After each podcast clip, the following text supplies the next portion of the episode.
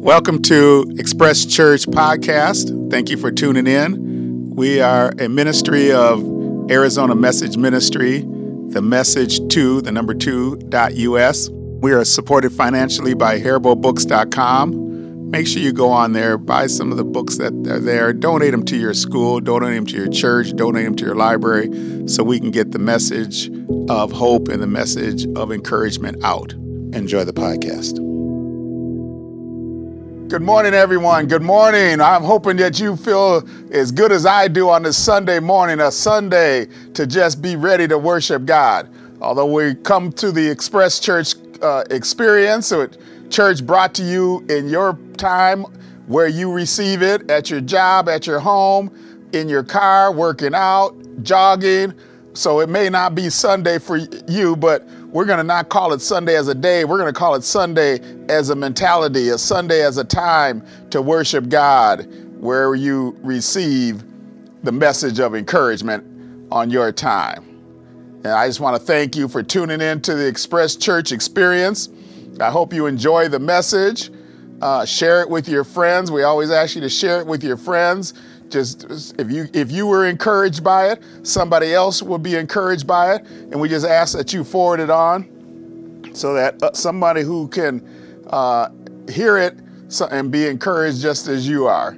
So we just ask that also, if you want to, some people come tune in on podcasts through Apple Podcast, uh, Podbeam. Just look for Express Church. It's Express with an X, press, um, so that you can listen to it wherever you are and whatever encouragement and time that you may need it.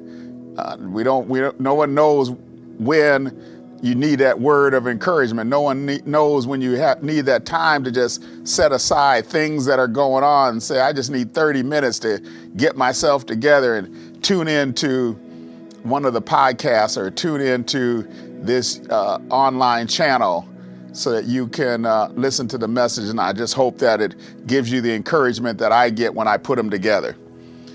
We are in the last Sunday in April, and I spent the entire month of April talking about being the month of witness, and it started with Resurrection Sunday and those who witnessed the resurrection. Uh, and then I went on to look at how to be a credible witness. And then last week, I asked the question that I thought Jesus would be asking people: can I get a witness? And wondering if that is a command that you heard when you read or heard about the Great Commission to go out to all the earth to preach the good news of Christ's resurrection. I can say it again: can I get a witness? And if, if again, if you're trying to catch up, you can go on the YouTube channel or Pod, Podbeam or po, uh, Apple Podcast to hear the previous ones. And again, if for those that don't know, might be tuning in the first time, a little background. First of all, I'm originally from Minnesota, living in Arizona now. I'm an attorney, still attorney and licensed in both states, still practicing law in both states. Uh, and so my heart still is tied to Minnesota. Family, friends, grandkids, children still in Minnesota. And last week and the week before, every people that I know tuning in to the trial that was going on in Minneapolis, a law school classmate of mine was the judge, and I was praying for him and praying for wisdom and praying for justice. The uh, two prosecutors, were, we all went to the same law school. So we were there, and, and I was praying for them and praying for strength and praying that they would try to seek the truth. And then when the verdict came out, the verdict came out and, and I was hearing and reading and looking at a lot of posts on Facebook, and a lot of people were, were saying that vindication against police brutality has finally come to the African American community. And, and I was thinking, this is the time. This is a time for us as Christians to testify, and testify to unity, to testify to unity. And I was, I was thinking about it, and I was asking myself, what would happen if a hundred young, and I'm just going to say black men because that's who the who the, the, the statements are that people are getting targeted. And that's the people who uh, felt aligned to the young man who was killed. But what would happen if if the all the churches asked their African-American uh, members who are young to come together on a Saturday or a Friday and then march to the police station? And when they got to the police station, they looked at the police and the police would look at them, and, and you know, obviously you might have to call early because the police might think they're under siege. You know, that's where, where we are in our society. So I want you to visualize it, because we're going to talk about uh, what we, we're supposed to do with our testimony. But what would happen? I've been asking myself uh, since the trial went on. If they showed up at the police station, one hundred, two hundred, five hundred strong, and they said, the world tells us that you hate us. That's what the world is telling us. The world is telling us that we are supposed to fear you and we're supposed to uh, be concerned about you. But the Word of God says that you and I are both made in His image and His likeness.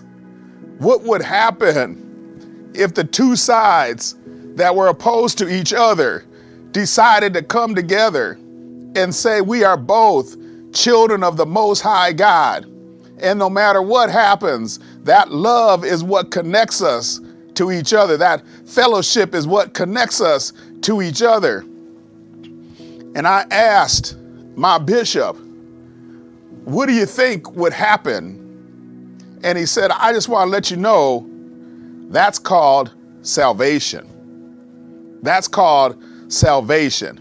And so as we are in the spirit of testimony, the month of testimony, we need to have the salvation, the erasing of what has gone on. Each one of us, when we get to heaven, we are going to be thankful. I was talking to my law partner who's also a minister. He's preaching in, in Milwaukee, Wisconsin today, and he's preaching on a theory called double jeopardy, another theory of law that we have.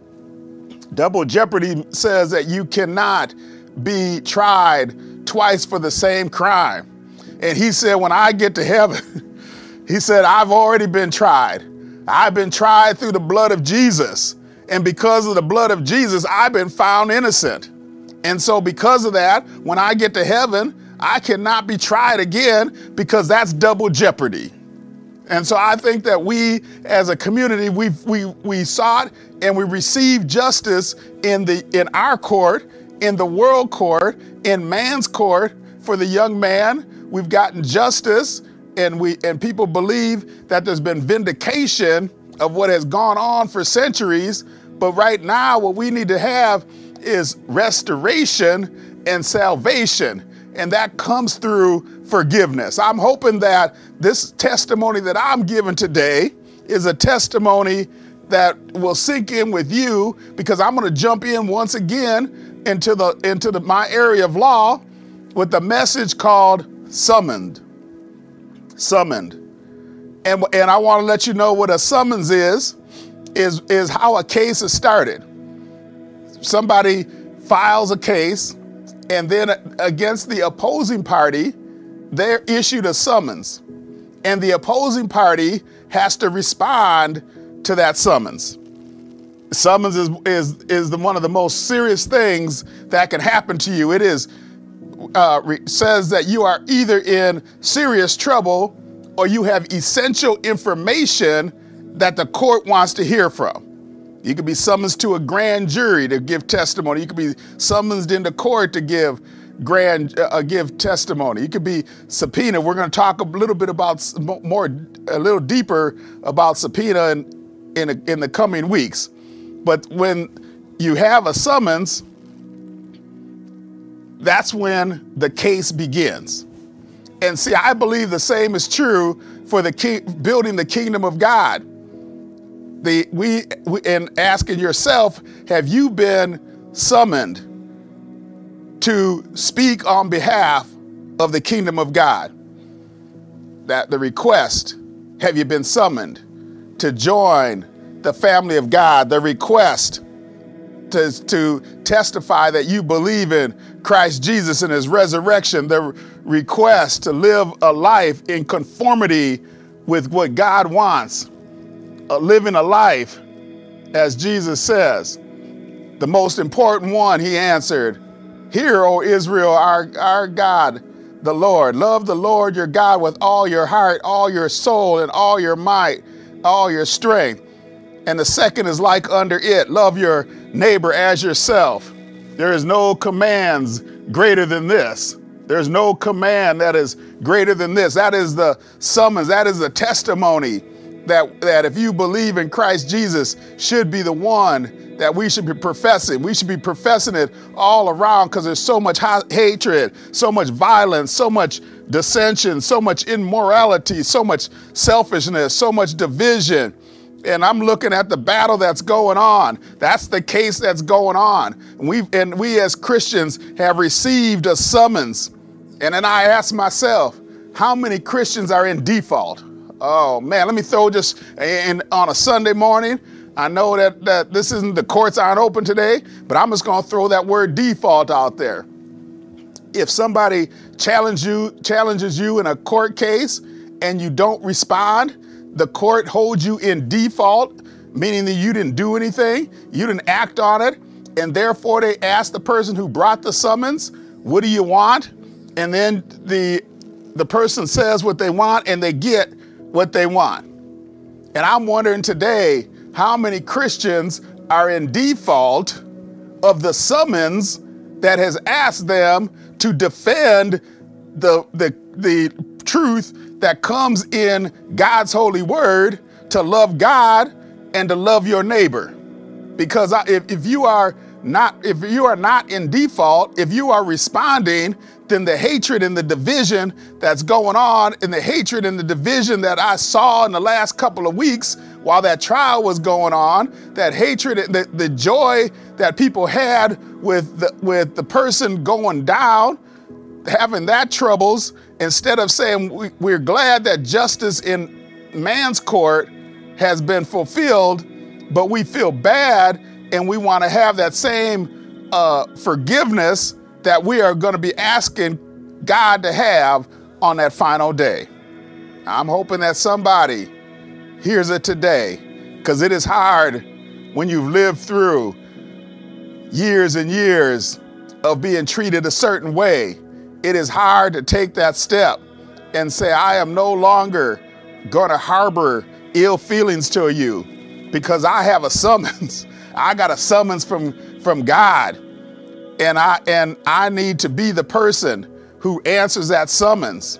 And, and then I was looking at, there's people that say, I need to prepare my testimony to be a witness for the kingdom of God, to be in a position where I can respond to people who are in trouble, people who don't know the surpassing greatness that comes from having an intimate and personal relationship with Christ Jesus. I need to know how to, how to respond and how to prepare my testimony to the people who don't know and haven't experienced the love of God, haven't really understood the great miracles that come in life. I was looking at miracles that came to me just yesterday. We celebrated uh, another year that the Lord has blessed me, blessed me with great health. Another year we celebrated our anniversary, Marla and I being married, and I'm hearing people saying happy birthday and, and, and congratulations.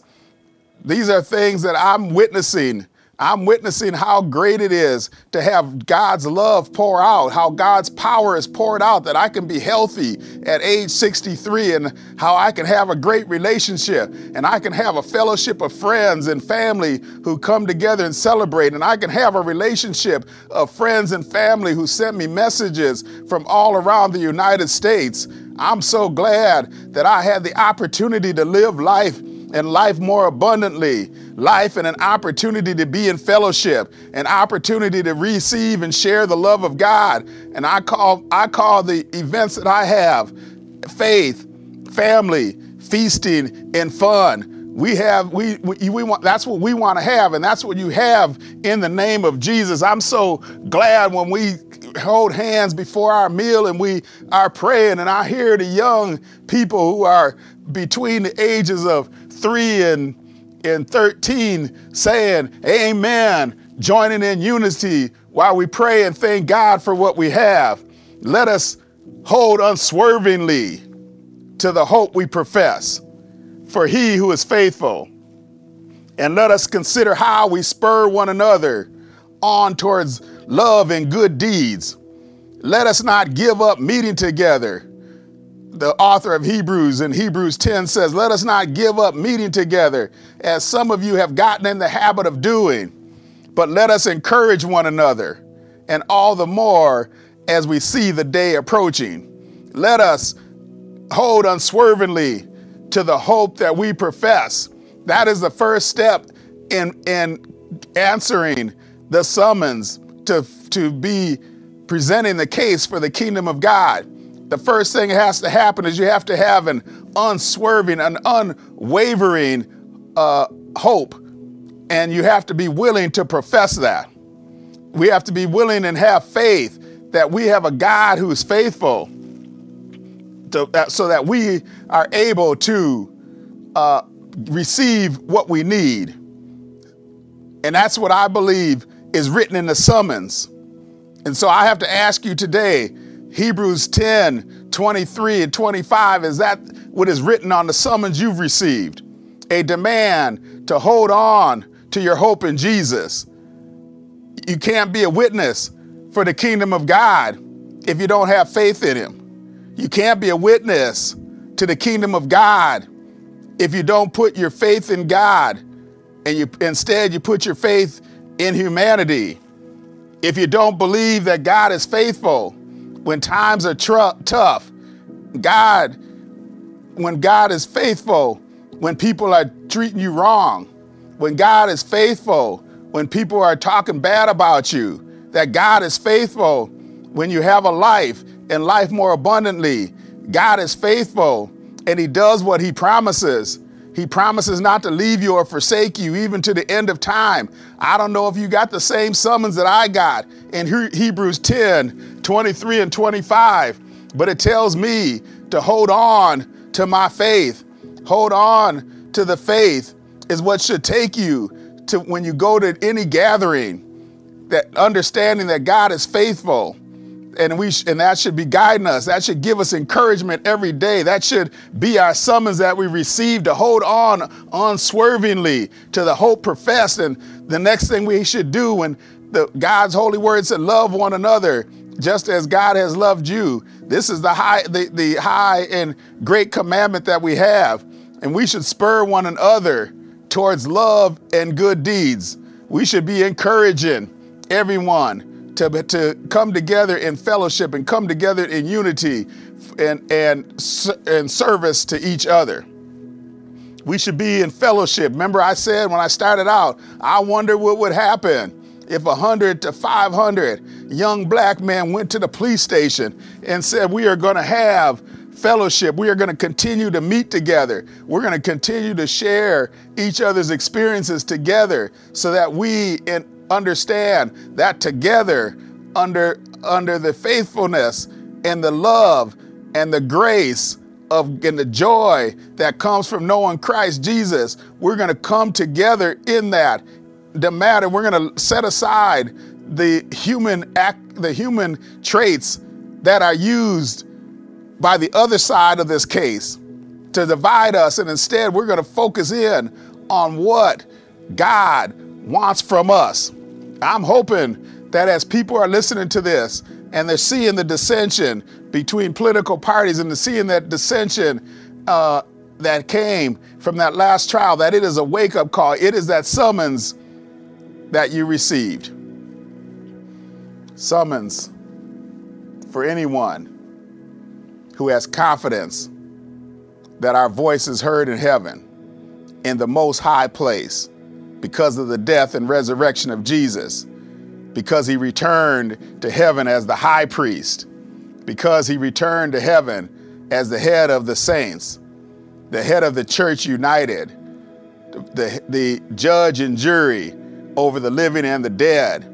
That's who our summons is from. And we, and we have that opportunity to be ready. But for those who said, I need a little strength and a little guidance on how we can, I can be the one who goes forward and gives the message.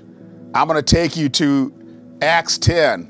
I love Acts ten. I almost, I almost said I love me some Acts ten, but I, I just might say it like that. Acts ten. I'm inviting you to read it. The time that we have today, I'm going to focus in on, on, on what I call the highlighted verse. And the highlighted verse is Acts ten, verse twenty-two. It's what I consider a biblical summons. Acts ten, verse twenty-two.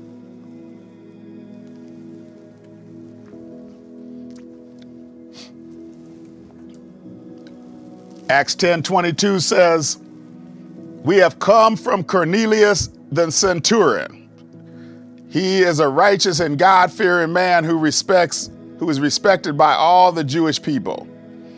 A holy angel told him to come and get you, to bring you to his house so he can hear what you have to say. How's that for a summons?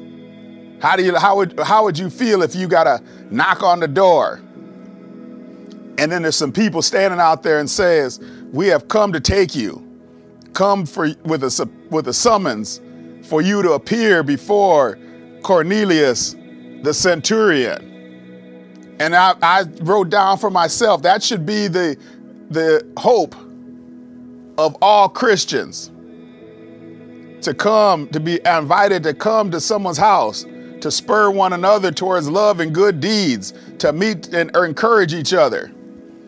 Acts ten twenty-two was a summons that Peter received while he was in a place called Joppa. Also, some people refer to it as Jaffa. Other people refer to it as the region of Tel Aviv. Still having trouble, still having fights, still not being able to unite on the West Bank of Israel. Joppa is about thirty-five miles northwest of Jerusalem. And it was at the time of, in Jesus's day, the seaport for Jerusalem, where people came in and they exchanged goods. And Peter was in Joppa.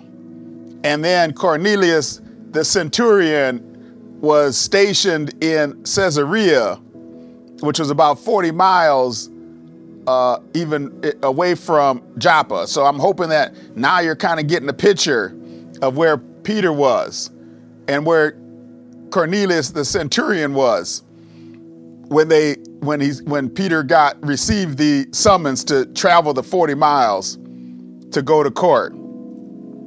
At Caesarea was Cornelius, a centurion in what was called the Italian regiment. He and his family were devout, God-fearing.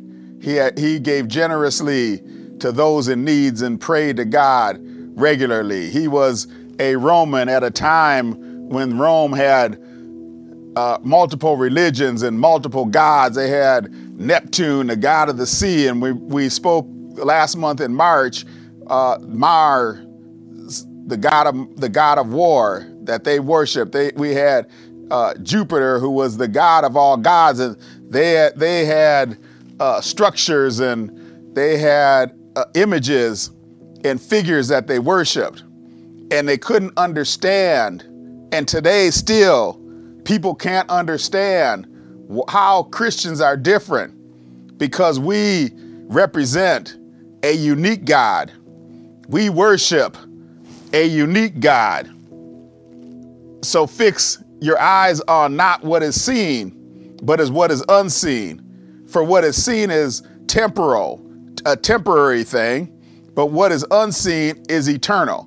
That's in Second Corinthians four eighteen, and that kind of kind of shows the difference that we as people of God, people of faith, people who, who profess to be followers of Christ Jesus, and those who are among other uh, religions or other groups, Who, who cling to images that they can see, images that they can touch.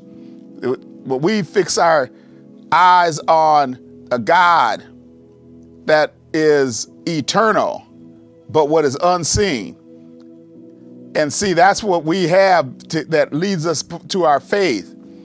Our faith that they cannot understand, the faith that we have in the name of the Father, the Son, and the Holy Spirit. The faith that we had that with Christ, who was the Word that became flesh and dwelled among the people, so that they could understand that the God that was not, who was not seen, was actually came in the flesh, so people could see and therefore believe, and therefore be to give their testimony, so that we can then be encouraged to continue to live and continue to put our hope in Christ Jesus. I'm hoping that you're following that trail, because we are in times. If you if you hadn't uh, seen that trial that went on the last couple of weeks, if you if you haven't seen what was going on in our society, I don't know where you've been, because we have great tension that's going on.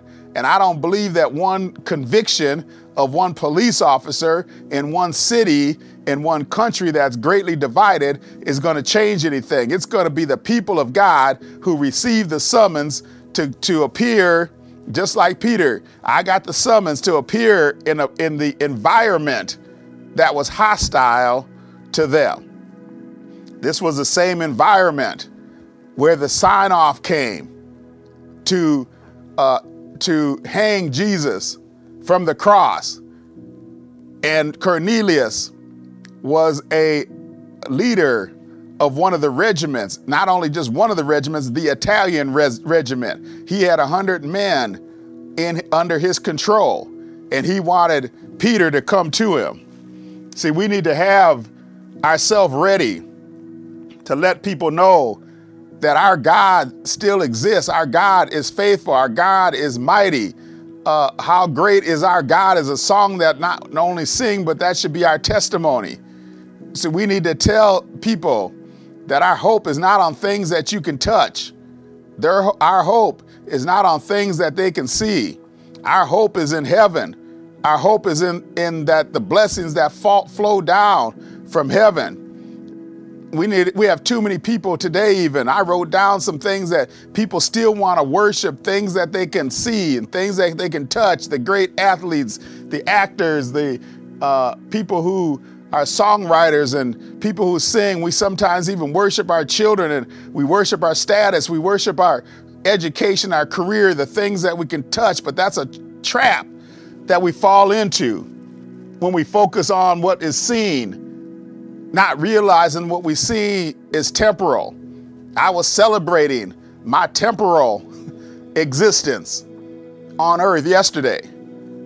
But what I but I don't have my hope on my temporal existence. I have my hope on what is eternal.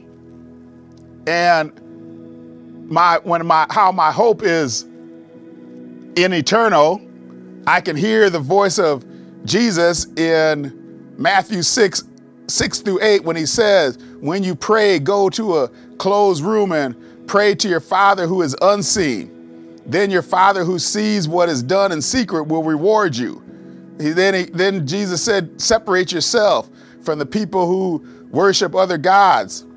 Don't, don't go out babbling like the pagans, for they think that they will, they will be heard uh, by because of their many words. Do not be like them. Your Father knows what you need before you ask. See, when you put that hope in God, then you don't have to worry about what is going on on earth. Then you can be the one who testifies. And that's what makes us different. And we should understand and tell people we're different by design. But the only reason why we're different is because we took that step of faith. But that step of faith, when it made us different, It made us, it makes us a vessel for the love of God. It makes us a vessel to receive the blessings of God. And that should be our testimony. I want that to be my testimony, that when I go to my quiet place, that I can go to that place and pray to God, that, that he will give me that opportunity to have that Cornelius moment. I call it a Cornelius moment. When I can go into, talk to somebody who's in a community that, that is opposed to me right now with race relations, right now with gender tensions, right now with national versus immigrant uh, tension. Right now we have more a great opportunity as people of God to go in and receive that summons. This is just the beginning. I said I was going to spend a couple of weeks on, on Acts uh, ten, but I just want to set the stage and see how many people want to get start getting on board to receive the summons. Tell God, I'm ready. Give me the summons. I'm ready to appear in court because I, I know in court there's going to be hostility on the other side, but I'm ready for it because I can hold unswervingly to the hope that I have in Christ Jesus. I can testify to anybody because I, un- I hold unswervingly to the power that comes from having faith in Christ Jesus. I know that I'm ready to testify because I, un- I hold unswervingly to the power of the Holy Spirit that dwells in me to tell me to say whatever I need to say, to tell me to go where I need to go, and to, and to have me meet who God wants me to meet. The message for today was summoned. Have you been summoned? And I think that every Christian, if they hear God's word, understands that they've been summoned. The only question is, are you going to respond to it, or are you going to remain in default? If you remain in default, the other side gets what they want. And I think that, that what God has done for me, just in return for the great blessings, the return of, of sixty-three years of health, the return of having me to have an opportunity to be in love with my wife, in return for having safe and, and prosperous and healthy children and grandchildren, in return for having uh, brothers and sisters and friends, in return for having a solid uh, business career, in return for God allowing me to, to be in fellowship with Him through His Word, through all that, I think in exchange for that, I, I want to be the one who takes that summons and presents God's holy word where He needs it to, to go. I'm hoping that today you touch on and we start this, this journey together as we look at Acts ten, the Cornelius uh, factor, where we're invited and summoned to go to invi- the environment that is opposition, that is in opposition to us. I hope that that's what you're ready to do. And over the next week or so, we're going to talk about this Cornelius factor and what it means for us today. Thank you. Thank you for listening today. Thank you to all our guests. Please subscribe to our YouTube channel, Stephen Zachary Minister Gilbert, the Arizona Message Ministry on Facebook, and feel free to send me an email to the message two dot u s or to my private website, stephen zachary dot com. Thank you to Haribo Books for supporting us. That's Haribo Books dot com. Look forward to seeing you next week. Thanks.